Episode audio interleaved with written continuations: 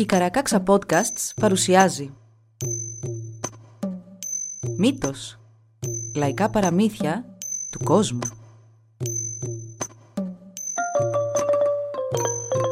Κάποιες ιστορίες μπορεί για κάποιους να περιλαμβάνουν ευαίσθητο υλικό. Για περισσότερες πληροφορίες για το κάθε επεισόδιο, συμβουλευτείτε τις σημειώσεις του όπου βρήκατε αυτό το podcast.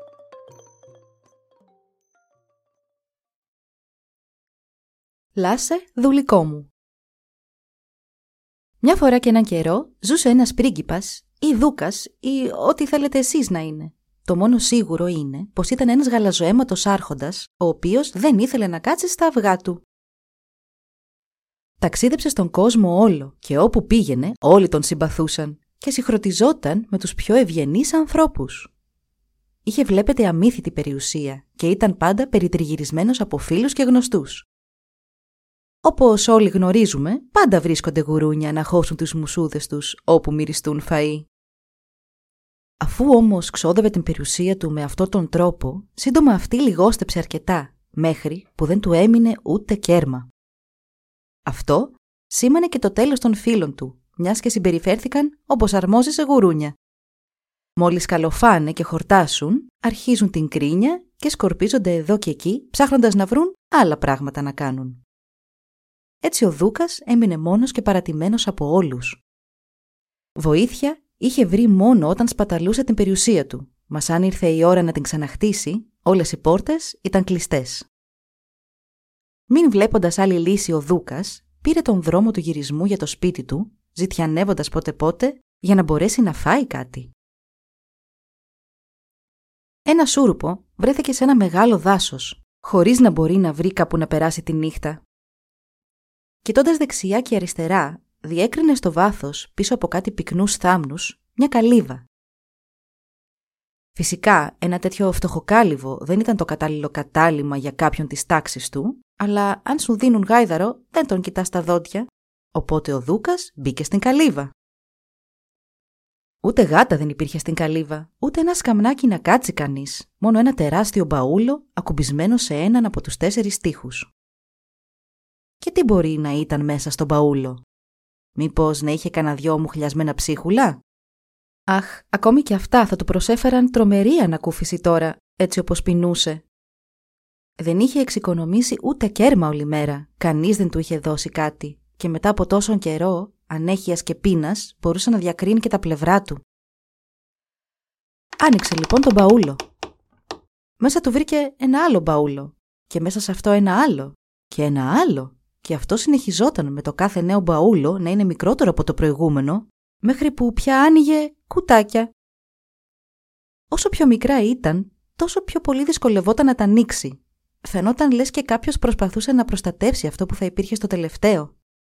Θα πρέπει να ήταν πραγματικά πολύτιμο, σκέφτηκε ο Δούκας. Άνοιξε και το τελευταίο κουτάκι και το μόνο που βρήκε μέσα ήταν ένα κομμάτι χαρτί μετά από τόση προσπάθεια και προσμονή, μόνο αυτό ήταν. Ο Δούκας στεναχωρήθηκε πολύ και έτσι όπως έσκυψε απογοητευμένο στο κεφάλι του, είδε πως στο χαρτί υπήρχαν λέξεις, τις οποίες μάλιστα με μια δεύτερη ματιά μπορούσε και να διαβάσει και στου φαινόντουσαν παράξενες. Τις διάβασε δυνατά. «Λάσε δουλικό μου». Δεν πρόλαβε καλά-καλά να τελειώσει και μια φωνή ακούστηκε και μάλιστα δίπλα στο αυτί του. «Τι διατάσσει ο αφέντης»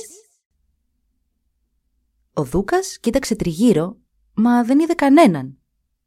Παραξενεύτηκε και σκέφτηκε να το ξαναδιαβάσει δυνατά. «Λάσε δουλικό μου» και όπως και πριν πήρε την ίδια απόκριση. «Τι διατάσσει ο αφέντης» Αν υπάρχει κάποιος εδώ τριγύρω που με ακούει, παρακαλώ να μου φέρει έστω και λίγο φαγητό, είπε δειλά ο Δούκας. Μόνο μιας εμφανίστηκε στο καλυβάκι ένα τραπέζι γεμάτο με απερίγραπτες νοστιμιές. Ο Δούκας αληθόρισε και άρχισε αμέσως να τρώει και να πίνει, παρόλο που ήταν κατάμονος. Καθώς έτρωγε, σκέφτηκε πως αυτό ήταν το καλύτερο γεύμα που είχε φάει ποτέ του και μόλις χόρτασε και συνήλθε, έβγαλε πάλι το κομμάτι χαρτί από την τσέπη του και είπε «Λάσε δουλικό μου». «Τι διατάσσει ο αφέντης» Τώρα που μου έφερες να φάω και να πιω, φέρε μου και ένα κρεβάτι να κοιμηθώ. Αλλά να είναι καλό κρεβάτι, ε! Όπως καταλαβαίνετε, τώρα που ήταν φαγωμένος ο Δούκας, άρχισε να σκέφτεται όπως παλιά. Η διαταγή του έγινε πραγματικότητα στη στιγμή. Το τραπέζι εξαφανίστηκε και στη θέση του εμφανίστηκε ένα κρεβάτι τόσο περίτεχνο και άνετο που ακόμη και ένας βασιλιάς θα χαιρόταν να ξαπλώσει πάνω του. Όλα λοιπόν ήταν καλά μέχρι εκείνη τη στιγμή. Μα όλοι ξέρουμε πως κάτι καλό μπορεί πάντα να γίνει καλύτερο. Και έτσι σαν ο Δούκας ξάπλωσε στο πολυτελές του κρεβάτι, αποφάσισε πως ο ίδιος ήταν φτιαγμένος για περισσότερη χλειδί. Σήκωσε το χαρτί. «Λάσε δουλικό μου». «Τι διατάσσει ο αφέντης» Αφού μπόρεσες και μου έφερες τέτοιο γεύμα και από το πουθενά κατέβασες ένα τέτοιο κρεβάτι, σίγουρα θα μπορέσεις να μου προσφέρεις και ένα καλύτερο δωμάτιο. Ξέρεις, εγώ είμαι συνηθισμένος σε παλάτια, με χρυσούς καθρέπτες και με ταξωτά χαλιά. Να ζω δηλαδή με πολυτέλειες κάθε είδους. Μόλις η τελευταία λέξη άφησε τα χείλη του, βρήκε τον εαυτό του στη μέση του πιο εντυπωσιακά όμορφου δωματίου που είχε δει ποτέ του. Τώρα όλα ήταν της αρεσκίας του και με ένα χαμόγελο ευχαρίστησης στα χείλη, γύρισε πλευρό και έκλεισε τα μάτια του. Μα ένα μόνο δωμάτιο δεν μπορούσε να εκφράσει ακριβώς το μεγαλείο το δικό του. Το επόμενο πρωί, μόλις ξύπνησε, ο Δούκας συνειδητοποίησε πως είχε αποκοιμηθεί μέσα σε ένα μεγαλόπρεπο κάστρο. Ορίστε, το ένα δωμάτιο διαδεχόταν το άλλο και μετά το άλλο και όπου κι αν κοιτούσε, η τύχη και τα ταβάνια ήταν διακοσμημένα με τα πιο περίτεχνα και λαμπερά σχέδια. Τόσο λαμπερά που σαν έπεφταν πάνω τους οι ακτίνες του ήλιου, ο Δούκας έπρεπε να κάνει σκιά στα μάτια του. Τότε είδε πως όλα ήταν χρυσά και ασημένια. Κοίταξε και έξω από το παράθυρο και η ομορφιά που αντίκρισε του έκοψε την ανάσα.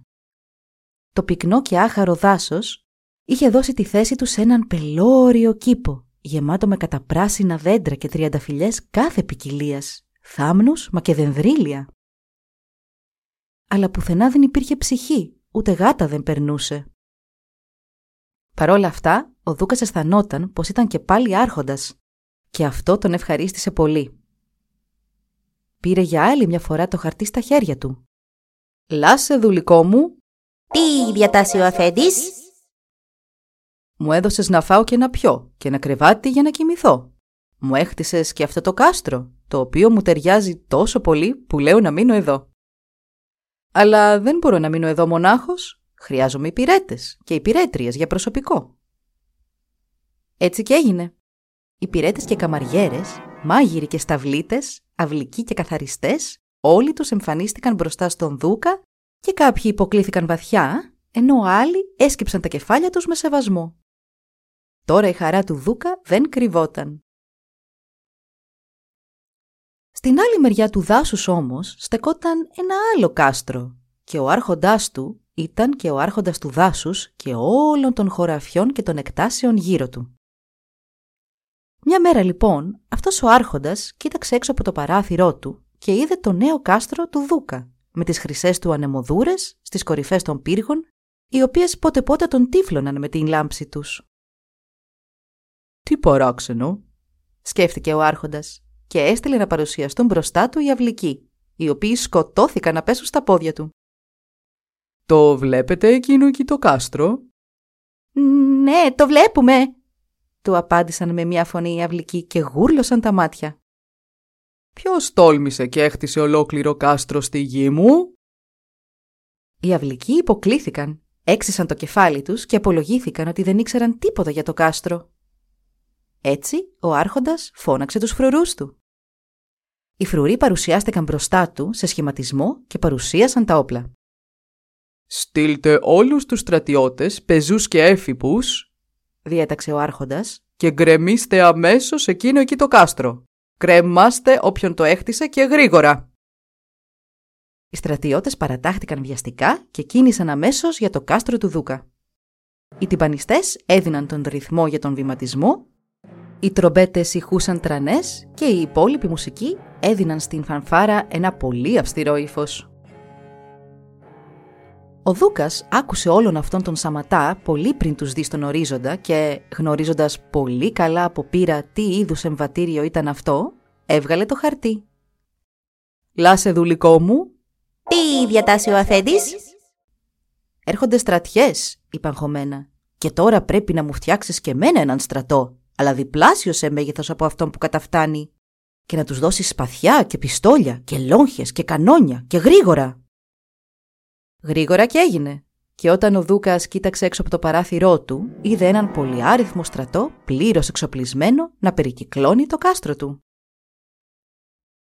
Όταν ο στρατός του άρχοντα είχε πλησιάσει αρκετά ώστε να δει την αντίπαλη στρατιά, δεν τόλμησε να προχωρήσει. Μα ο Δούκας, που δεν ήταν καθόλου άτολμος, συνάντησε τον αρχιστράτηγο του άρχοντα και τον ρώτησε τι ήθελε από εκείνον. Ο αρχιστράτηγος του μετέφερε τις διαταγές που είχε λάβει.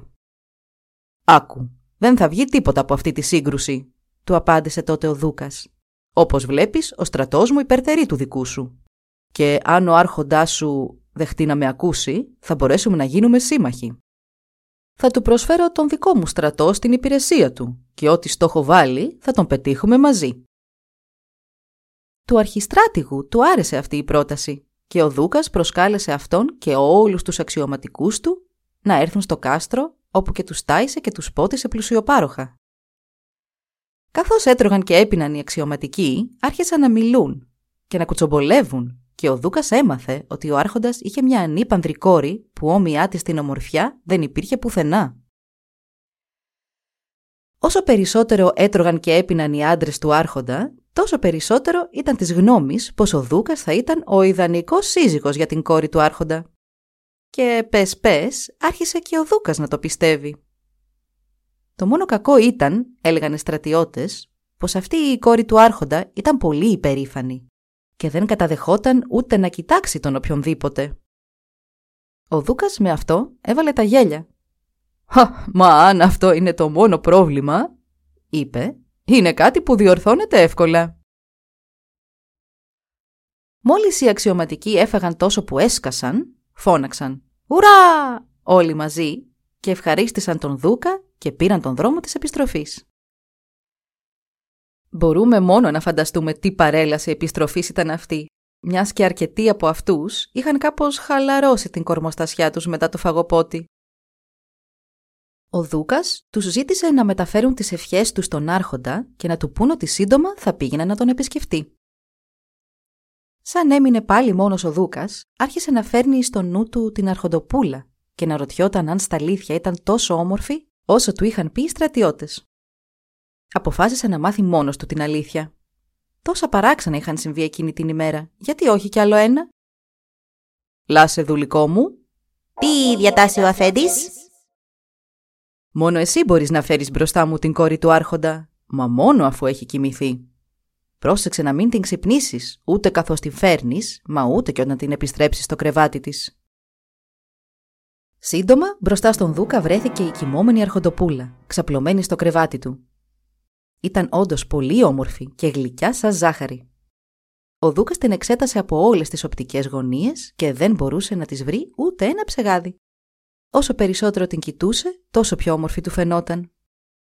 «Λάσε δουλικό μου» «Τι διατάσσει ο αφέντης» Πήγαινε την αρχοντοπούλα στο κρεβάτι της. Τώρα ξέρω τη μορφή της και αύριο κιόλας θα πάω να ζητήσω το χέρι της. Το επόμενο πρωί, ο άρχοντας του κάστρου ξύπνησε και είπε στον εαυτό του. «Αχ, ωραία! Σήμερα θα έχει χαθεί αυτό το κάστρο στην άλλη μεριά του δάσους από τα μάτια μου». Μα κάποια παγαποντιά πρέπει να είχε γίνει, γιατί το κάστρο στεκόταν ακόμη εκεί, στην άλλη άκρη του δάσους, όπως και πριν, και οι χρυσές του ανεμοδούρες πάλι τον τύφλωναν. Ο βασιλιάς εξοργισμένος φώναξε να παρουσιαστούν μπροστά του οι πάντες και όντως με υποκλήσεις και επένους και δουλική ταχύτητα, όλοι οι αυλικοί, οι υπηρέτες και όλοι οι στρατιώτες στάθηκαν και παρουσίασαν τα όπλα τους. «Το βλέπετε εκείνο εκεί το κάστρο» απευθύνθηκε σε όλους ο βασιλιάς. «Ναι, το βλέπουμε» του απάντησαν όλοι καθώς τέντουσαν τους λαιμούς τους και γούρλωσαν τα μάτια τους. «Δεν σας διέταξα να το γκρεμίσετε και να κρεμάσετε όποιον το έχτισε» Αυτό δεν μπορούσε να το αρνηθεί κανείς. Από τη γραμμή βγήκε τότε ο αρχιστράτηγος και εξιστόρισε στον βασιλιά τι είχε συμβεί. πόσους περισσότερους στρατιώτες είχε ο Δούκας και πόσο θαυμάσιο ήταν το κάστρο του. Έπειτα μετέφερε στον βασιλιά και την πρόταση του Δούκα καθώς και τους χαιρετισμούς του. Το κεφάλι του βασιλιά άρχισε να γυρίζει. Έβγαλε την κορώνα του και έξισε το κούτελό του. Δεν μπορούσε να συνειδητοποιήσει τι είχε συμβεί. Αυτός ήταν ο άρχοντας του τόπου. Πώς συνέβησαν όλα αυτά σε μία μόνο νύχτα; Το κάστρο, ο στρατός. Αν ο Δούκας δεν ήταν ο ίδιος ο διάβολος, τότε σίγουρα ήταν ένας πανίσχυρος μάγος. Καθώς σκεφτόταν όλα αυτά, στην αίθουσα μπήκε η κόρη του, η πριγκίπισσα. «Ο Θεός να σε έχει καλά, πατέρα», του είπε με σεβασμό. «Είδα το πιο ωραίο όνειρο εχθές το βράδυ». «Τι είδες, κόρη μου» τη ρώτησε αφηρημένο ο βασιλιάς. «Ω, είδα ότι μου λέει σε εκείνο εκεί το κάστρο, όπου και ζούσε ένας δούκας, γοητευτικός και ευγενικός περισσότερο από κάθε άλλον άντρα που έχω γνωρίσει. Και τώρα τον θέλω για άντρα μου». «Πώς; Τον θες για σύζυγός σου εσύ, που ποτέ σου δεν καταδέχτηκες ούτε να κοιτάξεις κανέναν άντρα; Για κοίτα κάτι παράξενα πράγματα», είπε έκπληκτος ο βασιλιάς. «Όπως και να έχει», είπε αδιάφορα η πριγκίπισσα, «έτσι αισθάνομαι τώρα. Αυτόν θέλω και αυτόν θα πάρω».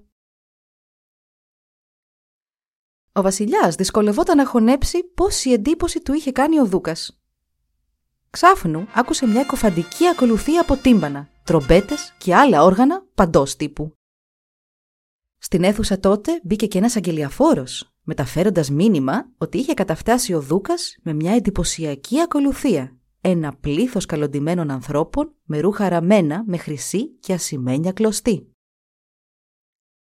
Ο βασιλιάς, φορώντας την κορώνα του και ντυμένος και εκείνος με τα καλύτερά του ρούχα, έμεινε να κοιτά την πόρτα από την οποία θα δεχόταν τους επισκέπτες του. Ενώ τώρα η κόρη του ήταν πεπισμένη περισσότερο από ποτέ να πραγματοποιήσει αυτό που είχε βάλει στόχο. Ο Δούκας χαιρέτησε ευγενικά τον βασιλιά και ο άρχοντας του ανταπόδωσε τον χαιρετισμό ανάλογα. Αφού συζήτησαν για λίγο τις υποθέσεις τους, έγιναν σύντομα φίλοι. Οργανώθηκε τρανό φαγοπότη, όπου ο Δούκας έκατσε δίπλα στην πριγκίπισσα. Τι είπαν ο ένας τον άλλο δεν γνωρίζουμε, μα ο Δούκας ήταν γενικά τόσο γλυκομίλητος που ό,τι και να έλεγε στην πριγκίπισσα, εκείνη δεν θα του έφερνε αντίρρηση και σύντομα πήγε στον βασιλιά και ζήτησε το χέρι της. Ο βασιλιάς δεν ήταν ακριβώς σε θέση να το αρνηθεί, μιας και θεωρούσε πως καλύτερα να είχε τον Δούκα για φίλο παρά για εχθρό. Ούτε μπορούσε όμως να του πει αμέσως ναι. Πρώτα, επιθυμούσε να δει το κάστρο του Δούκα, την περιουσία και τις υποθέσεις του, κάτι που ήταν απόλυτα φυσιολογικό. Συμφωνήθηκε επί τόπου λοιπόν ο βασιλιάς να συνοδεύεται από την πριγκίπισσα ώστε να δει και εκείνη το κάστρο του Δούκα και την περιουσία του και τότε ο Δούκας με τη συνοδεία του αποχώρησε. Όταν ο Δούκας επέστρεψε στο κάστρο του, ο Λάσε είχε πολλή δουλειά να κάνει, μιας και του ανέθεσε πολλές αποστολές. Βιάστηκε όμως και υπάκουσε σε όλες τις διαταγές του Δούκα και όλα ήταν έτοιμα και στην εντέλεια όταν κατέφτασε ο βασιλιάς με την κόρη του για την επιθεώρηση και οι δυο τους έδειχναν τρομερά ευτυχισμένοι και εντυπωσιασμένοι από αυτά που έβλεπαν, διασχίζοντας το κάθε δωμάτιο, εξετάζοντας την κάθε γωνιά. Έγινε και ο γάμος και ο βασιλιάς οργάνωσε μια μεγάλη γιορτή για το νιόπαντρο ζευγάρι. Σαν τελείωσε η γιορτή, ο Δούκας με την ύφη του επέστρεψαν στο κάστρο του, όπου και ο Δούκας οργάνωσε άλλη μια μεγάλη γιορτή προς τιμήν του και της νέας του γυναίκας. Πέρασε λίγος καιρός και ένα βράδυ ο Δούκας άκουσε από κάπου. «Είναι ευχαριστημένος τώρα ο αφέντης», είπε ο Λάσε, παρόλο που ο Δούκας δεν μπορούσε να τον δει. «Είμαι πολύ ευχαριστημένος», του απάντησε ο Δούκας. «Εσύ μου έδωσες ό,τι έχω». «Κι εγώ τι έχω πάρει για αντάλλαγμα» ρώτησε ο Λάσε. «Τίποτα», είπε θλιμμένο ο Δούκας. «Αλλά για τον Θεό, τι να σου δώσω που δεν είσαι καν από σάρκα και οστά, που δεν μπορώ καν να σε δω; Αν υπάρχει κάτι που να μπορώ να κάνω εγώ για σένα, πες μου τι είναι και θα το κάνω. Να, θα ήθελα πολύ να έχω αυτό το κομμάτι χαρτί που έχεις στο κουτάκι. Είπε γλυκά ο Λάσε. Αν αυτό είναι το μόνο που θες από εμένα, Και είναι κάτι τόσο ασήμαντο, η επιθυμία σου θα γίνει πραγματικότητα. Μιας και νομίζω ότι έχω μάθει πια τα λόγια απ' έξω. Ο Λάσε ευχαρίστησε τον Δούκα και του είπε πως το μόνο που έπρεπε να κάνει είναι να βάλει το χαρτάκι πάνω στην καρέκλα δίπλα στο κρεβάτι του πριν πάει να κοιμηθεί και πως εκείνος θα το έπαιρνε κατά τη διάρκεια της νύχτας. Έτσι και έκανε ο Δούκας. Ξάπλωσε και κοιμήθηκε. Τα ξεμερώματα όμως, ο Δούκας αισθάνθηκε να κρυώνει και να κρυώνει ακόμη περισσότερο μέχρι που τα δόντια του άρχισαν να τρίζουν από το κρύο. Και σαν άνοιξε τα μάτια του, είδε πως όχι μόνο δεν φορούσε τίποτα παρά ένα πουκάμισο, αλλά ούτε κρεβάτι δεν υπήρχε, ούτε κάστρο. Ήταν ξαπλωμένος πάνω στον παούλο του καλυβιού. Με μιας ξεφώνησε «Λάσε δουλικό μου!» Μα δεν πήρε απάντηση. Για δεύτερη φορά φώναξε «Λάσε δουλικό μου!» Μα πάλι δεν πήρε απάντηση. Μαζεύοντας τότε όλη του τη δύναμη, ούρλιαξε για τρίτη φορά. «Λάσε δουλικό μου!» Αλλά και αυτή η προσπάθεια ήταν μάταιη. Τότε άρχισε να συνειδητοποιεί τι είχε συμβεί. Ο Λάσε, από τη στιγμή που πήρε στα χέρια του το κομμάτι χαρτί, δεν χρειαζόταν πια να τον υπηρετεί και ό,τι είχε φτιάξει για τον Δούκα έφυγε και αυτό μαζί του. Γι' αυτό είχε βρεθεί σε αυτή την κατάσταση ο Δούκας με ό,τι είχε ξεκινήσει, με αυτό είχε μείνει. Η πρικίπισσα στο πλευρό του ήταν σε λίγο καλύτερη θέση, μιας και είχε μείνει να φορά τα καλά της ρούχα, αυτά που είχε φέρει από το σπίτι της και στα οποία ο Λάσε δεν είχε καμία επιρροή. Τώρα ο Δούκας έπρεπε να εξηγήσει και σε αυτήν τι είχε συμβεί και την παρακάλεσε να φύγει και να τον αφήσει να τα βγάλει μόνος του πέρα. Δεν ήταν απαραίτητο να περάσει και εκείνη αυτή την ταλαιπωρία μα η πριγκίπισσα κούνησε αρνητικά το κεφάλι της. Θυμόταν πολύ καλά τι τους είχε πει ο ιερέας όταν τους πάντρευε. Είπε και δεν θα τον άφηνε ποτέ μα ποτέ. Λίγο αργότερα ξύπνησε και ο βασιλιάς στο κάστρο του και κοιτώντας έξω από το παράθυρό του, είδε πως μέχρι και το τελευταίο πετραδάκι από το κάστρο του γαμπρού του είχε εξαφανιστεί. Ανήσυχος, έστειλε μια ομάδα αυλικών του να πάνε να δουν τι είχε συμβεί Σύντομα επέστρεψαν, κάνοντας υποκλήσεις και ξύνοντας τα κεφάλια τους. «Το βλέπετε εκείνο εκεί το κάστρο» τους ρώτησε ο βασιλιάς. «Όχι, δεν το βλέπουμε», απάντησαν εκείνοι, τεντώνοντας τους λαιμούς τους και γουρλώνοντας τα μάτια τους. «Τι απέγινε» ρώτησε ο βασιλιάς. Μα σε αυτό οι αυλικοί δεν είχαν απάντηση. Ο βασιλιάς τότε ετοιμάστηκε βιαστικά και βγήκε με όλη του την αυλή. Διέσχισε το δάσος και όταν έφτασε εκεί όπου έπρεπε να είναι ο μεγαλόπρεπος κήπος και το περήφανο κάστρο, δεν είδε τίποτα παρά κάτι αγκαθωτούς θάμνους και χαμόκλαδα. Από πίσω τους φάνηκε και η καλύβα και ο βασιλιάς κίνησε να μπει. Μπήκε και τι να δει ο άμυρος. Εκεί στεκόταν ο γαμπρός του φορώντας ένα φτωχικό πουκάμισο και δίπλα σε αυτόν η κόρη του και πριγκίπισσα, φορώντας και εκείνη όχι πολλά περισσότερα να κλαίει και να οδύρεται. «Μα τους ουρανούς τι συνέβη εδώ» ρώτησε ο βασιλιάς. Δεν πήρε όμως απάντηση, μιας και ο Δούκας προτίμησε να πεθάνει παρά να του πει τι είχε στα αλήθεια συμβεί. Στην αρχή ο βασιλιάς τον πήρε με τον μαλακό και τον παρακάλεσε και τον οικέτεψε να του πει. Αλλά βλέποντας ότι αυτό δεν έπιανε, άρχισε τις απειλές και τις φοβέρες.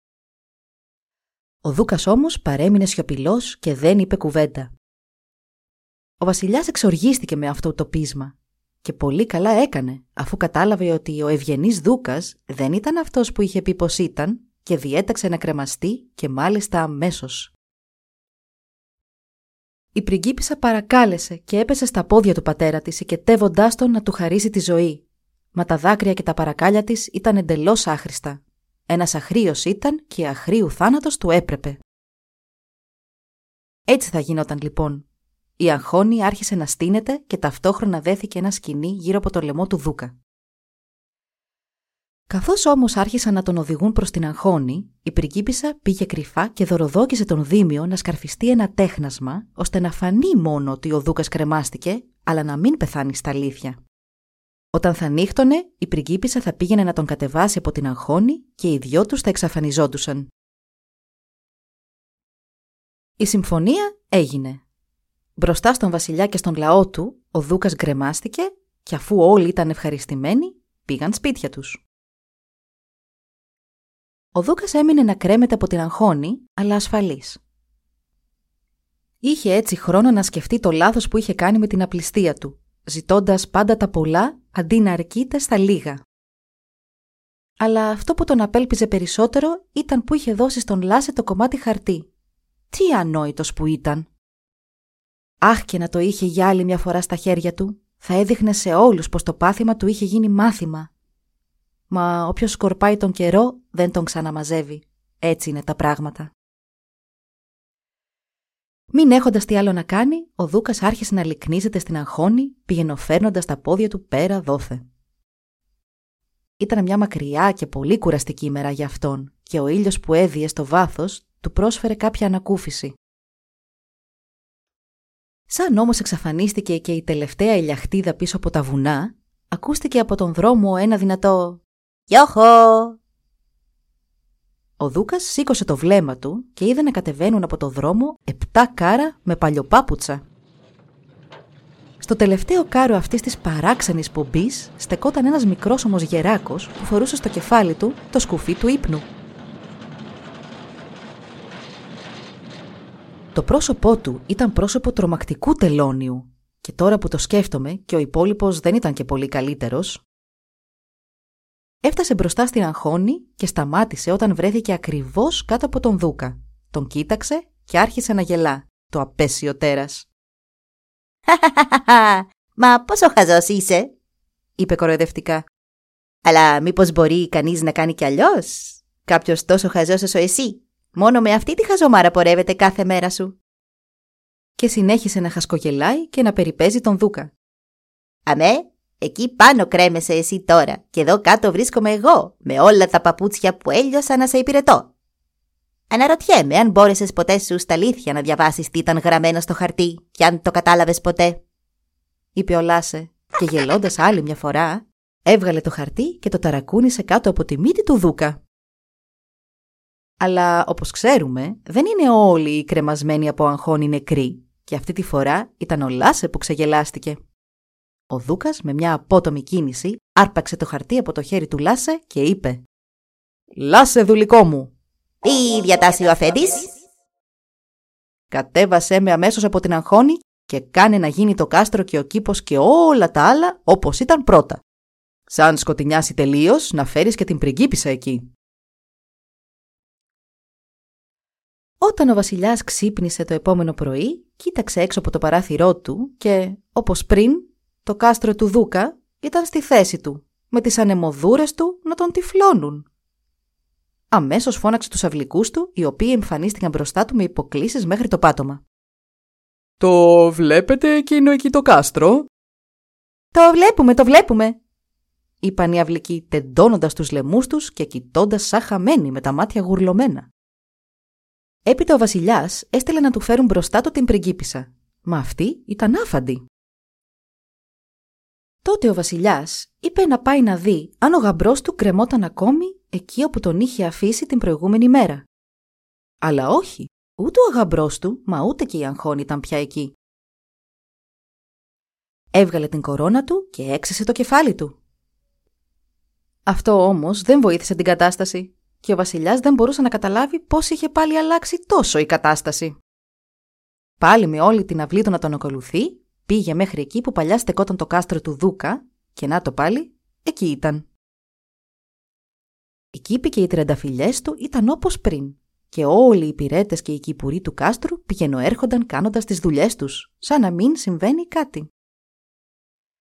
Από τα σκαλιά τότε κατέβηκε και ο Δούκας με τη γυναίκα του, ντυμένη στην τρίχα για να υποδεχτούν τον βασιλιά. Σίγουρα εδώ συμβαίνουν διαβολικά πράγματα, σκέφτηκε ο Βασιλιάς, ο οποίος δυσκολευόταν να πιστέψει τα ίδια του τα μάτια. Καλώ όρισε, πατέρα, του είπε εγκάρδια ο Δούκας. Ε, εσύ είσαι ο γαμπρός μου, ρώτησε ο Βασιλιάς. Μα και βέβαια είμαι, γέλασε ο Δούκας. Ποιος άλλος μπορεί να είμαι; Μα δεν σε κρέμασα εχθές ως ληστή και παγαπόντι. Σάστησε ο βασιλιάς. Νομίζω ο πατέρας μας το έχασε κάπου καθώς ερχόταν κατά εδώ, είπε ο Δούκας ευχάριστα, γυρνώντας τη γυναίκα του. Νομίζετε πατέρα ότι θα επέτρεπε στον εαυτό μου να κρεμαστεί τόσο εύκολα; Πείτε μου αμέσως αν κάποιος εδώ μέσα πιστεύει κάτι τέτοιο. Συνέχισε ο Δούκας και κοίταξε το πλήθος κατάματα. Όλοι τους για μια στιγμή πάγωσαν από φόβο και μετά ξεκίνησαν τις υποκλήσεις και τους επένους. Ο βασιλιάς ήταν πολύ μπερδεμένος. Κοιτώντας και ξανακοιτώντας τον Δούκα και τους τρόπους του, άρχισε να πιστεύει ότι ποτέ δεν θα ήθελε το κακό του. Αλλά και πάλι δεν ήταν και πολύ σίγουρος. «Δεν ήμουν εδώ και χθες, που το κάστρο είχε εξαφανιστεί και στη θέση του υπήρχε μόνο μια καλύβα. Δεν μπήκα εγώ ο ίδιος μέσα στην καλύβα και σε βρήκα ξεβράκωτο» ρώτησε λίγο χαμένος ο βασιλιάς. «Μα πώς μιλάτε έτσι, πατέρα» απάντησε ο Δούκας. «Πολύ φοβάμαι ότι διασχίζοντας το δάσος τα τρόλ σας πήραξαν το μυαλό. Εσείς οι υπόλοιποι τι λέτε» Ο Δούκας έκανε αυτή την τελευταία ερώτηση γυρνώντας το πλήθος. Μετά από μια στιγμή σιγής ακολούθησαν υποκλήσεις και σούσουρο, μουρμουριτά και μια γενική συμφωνία πως λογικότερο ήταν ο Δούκας να είχε δίκιο. Ο βασιλιάς έτριψε τα μάτια του και κοίταξε τριγύρω. «Έτσι θα είναι, όπως τα λες», είπες στον Δούκα. «Και νομίζω ότι τώρα τα βρήκα πάλι τα λογικά μου και τα μάτια μου βλέπουν τα σωστά. Πράγματι θα ήταν μεγάλο κρίμα και αμαρτία να σε είχα κρεμάσει», δήλωσε ο βασιλιάς και ένα χαμόγελο σχηματίστηκε στα χείλη του. Το όλο θέμα είχε τώρα ξεχαστεί. Μιας και το πάθημα είχε γίνει μάθημα στον Δούκα, αυτή τη φορά έκανε πολύ περισσότερα πράγματα μόνος του και δεν άφηνε τον Λάσε να λιώσει τόσα ζευγάρια παπούτσια όπως πριν. Ο βασιλιάς του έδωσε το μισό βασίλειο και τώρα είχε πολλά να κάνει, μιας και είχε ήδη αποκτήσει τη φήμη ενός σοφού και δίκαιου κυβερνήτη. Μια μέρα ο Λάσε εμφανίστηκε στον Δούκα.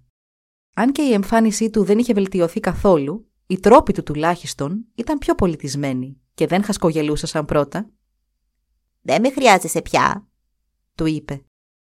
«Παλιά έλειωνα το ένα ζευγάρι παπούτσια μετά το άλλο, αλλά τώρα δεν λιώνω ούτε ένα και τα πόδια μου πονάνε από την αχρηστία. Δεν θα με διώξεις».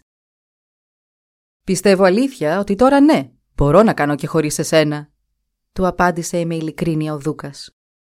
Το κάστρο και ό,τι υπάρχει μέσα του είναι σε τέλεια αρμονία, γιατί δεν υπάρχει άλλος αρχιτέκτονας σαν και σένα. Αλλά όμως, αφού δεν επιθυμώ να διακοσμήσω για άλλη μια φορά την αγχώνη, δεν μπορώ να σου παραδώσω το κομμάτι χαρτί που σε κρατά στο πλευρό μου. Αν μείνει για πάντα στην κατοχή σου το χαρτί, τότε δεν έχω να φοβάμαι τίποτα, είπε τότε ο Λάσε. Μα αν το βρει κανείς άλλος, τότε πάλι θα πρέπει να τρέχω σαν τρελός και να κάνω όλα τα χατήρια του καινούριου αφέντη. Και αυτό ακριβώς θέλω να αποφύγω. Αν εσύ, σαν και μένα, είχες δουλέψει χίλια χρόνια, τότε θα ανησυχούσες, πίστεψέ με. Οι δυο τους συμφώνησαν τότε να θάψουν το κομμάτι χαρτί μέσα στο κουτάκι του, οκτώ πύχες κάτω από τη γη. Έβαλαν από πάνω μια μεγάλη πέτρα που έφτιαξε ο Λάσε και έτσι σιγουρεύτηκαν ότι θα έμενε εκεί για πάντα. Έπειτα ευχαρίστησαν ο ένας τον άλλο για τη γνωριμία και τη συνεργασία και χωρίστηκαν. Κανείς δεν είδε ποτέ που είχε θάψει ο Δούκας στο κουτί και έζησε με τη γυναίκα του ευτυχισμένος για πολλά ακόμη χρόνια. Μάλιστα έκανε πολλούς γιους και πολλές κόρες. Όταν πέθανε ο βασιλιάς, ανέλαβε εκείνος όλο το βασίλειο και πιστεύω πως αν δεν έχει πεθάνει κι αυτός, ακόμα εκεί βασιλεύει. Όσο για το κουτάκι με το κομμάτι χαρτί, ακόμη οι άνθρωποι σκάβουν και το αναζητούν.